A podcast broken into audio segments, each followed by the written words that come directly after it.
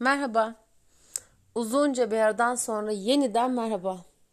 Üçüncü podcast'im için bir kitap satın almış. Kadınların öfkesi ve aslında o öfkenin hayatta kalmamız için ne kadar gerekli olduğuna dair notlar çıkartmıştım. O zamanlar müthiş bir konu gibi gelmişti. Okuyup yazdıkça heyecanlanıyordum. Bir an önce anlatmam lazım diyordum. En son 13 Aralık sabahı 2021'de sabah 5'te uyandıktan sonra bir süre daha onun üzerinde çalıştım, yazdım, çizdim parmaklarım yoruluncaya kadar ama gerçekten heyecanlıydım. Sonra Hakan Günday'ın son kitabını aldım, Zamir'i açtım. İlk bölümün sonuna geldim.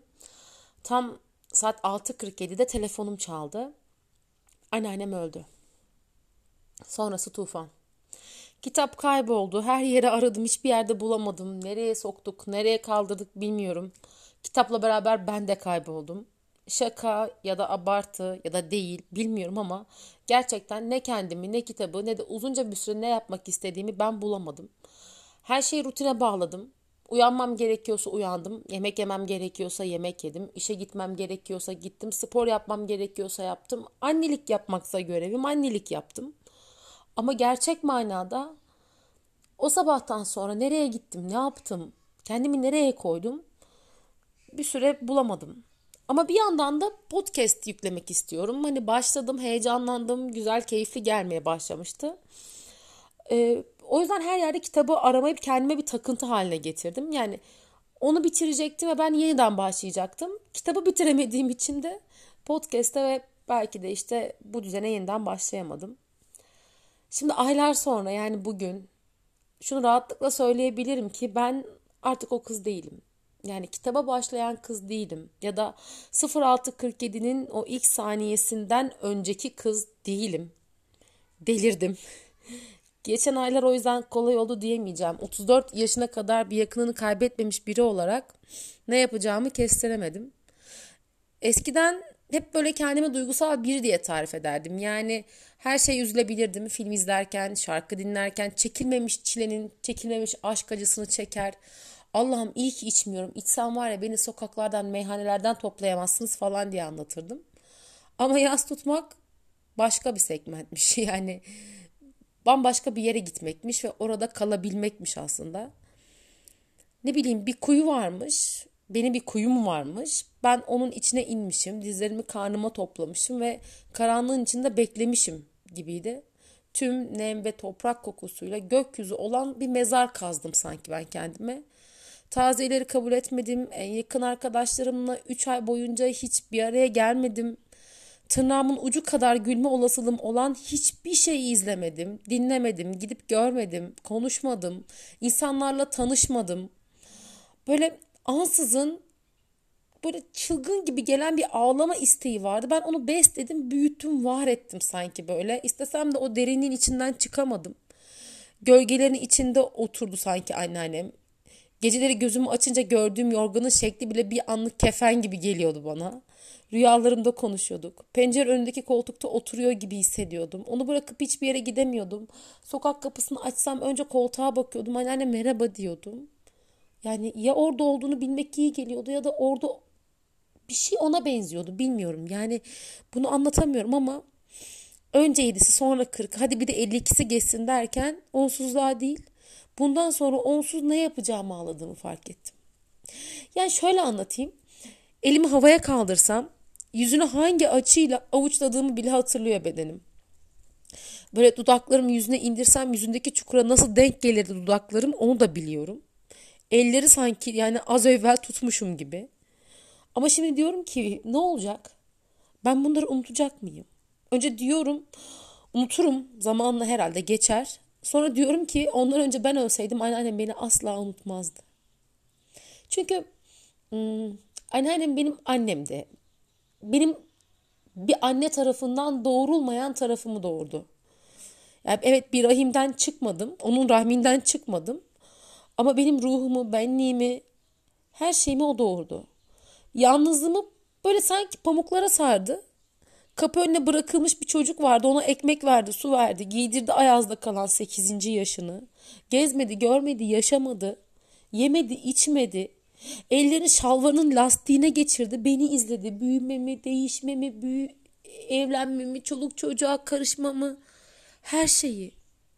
Hafızası böyle en büyük lanetiydi. Hiçbir şey unutmazdı. En küçük detayı bile hatırlar, taşırdı. Oradan oraya götürürdü yanında. Ta ki bir gün hepimizi tek tek silene kadar gözlerime baktı. Geçen sene Temmuz ayıydı. Baktı. Bilemedim kızım seni ben dedi. Kanserini yani beni silip attı. Hiçbirimizin bilmediği, yaşamadığı bir zamana gitti. Başka başka insanları sordu, çağırdı. Olmayan kişilere el işi yaptığını sandı. Gözümüzün önünde ufaldı, daraldı, bir yatağa sığdı. Dört ay sonra bir gün ansızın anneme onu sevdiğini söyledi ve sonra uyudu. Ben ölüyorum kızım bu da benim son cümlem diyemedi. Konuşmayı da unuttu çünkü. Ve bir gece uyanmayı unuttu. Cansız bedeninde gördüm. Uyanmak istemiş de hani nasıl yapacağını bilememiş gibi ölmüş. Tam bir şey diyecek olursun şöyle iki dudağını birbirine, birbirine kenetlersin ya. İşte tam olarak anneannem de öyle ölmüştü. Hangisi zor inanın daha bilmiyorum. Evin önüne gelen tabutu mu? Dedemin o tabutu karşılaması mı?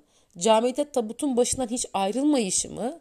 Gömerlerken imama bir yüzünü göreyim demesi mi? Yoksa anneannemle ikimizin gazetelerde kaldığı o bir iki dakikalık an mı? Her şey kafamda karıştı. Yani neyi hatırlıyorum, neyi yanlış hatırlıyorum. Gerçekten öyle mi olmuştu? Ben o anı olması gerektiği gibi kafamda resmedebildim mi? Onların hiçbirini hatırlamıyorum. Çünkü zaten inanılmaz bir gözyaşı vardı ve o böyle e, suların ardında görüyor gibiydim anneannemi. O yüzden ben bir türlü kendime gelemedim.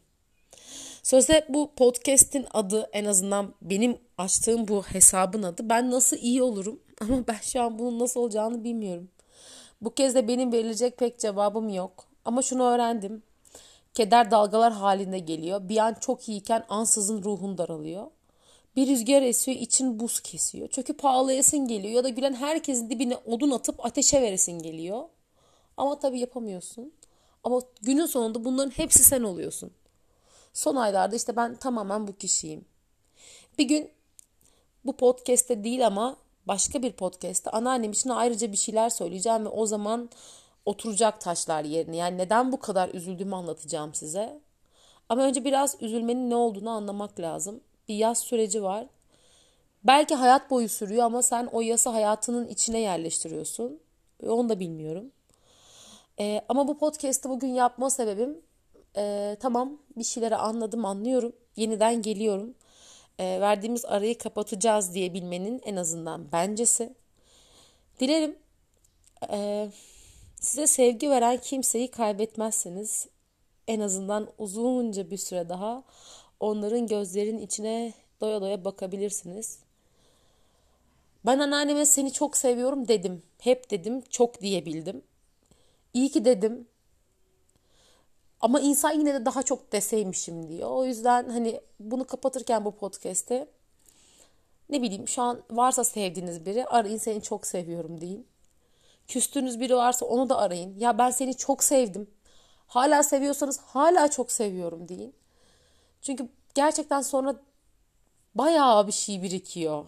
Yani böyle ayağınız taşa takılsa lan benim ayağım taşa takıldı diyesiniz geliyor. Onu bile diyemeyecek hale geliyorsunuz. O yüzden kıymet bilmek önemli. Ee, görüşeceğiz yine görüşeceğiz. Yine sonra yine görüşeceğiz. Sonra yine görüşeceğiz. Hep görüşeceğiz.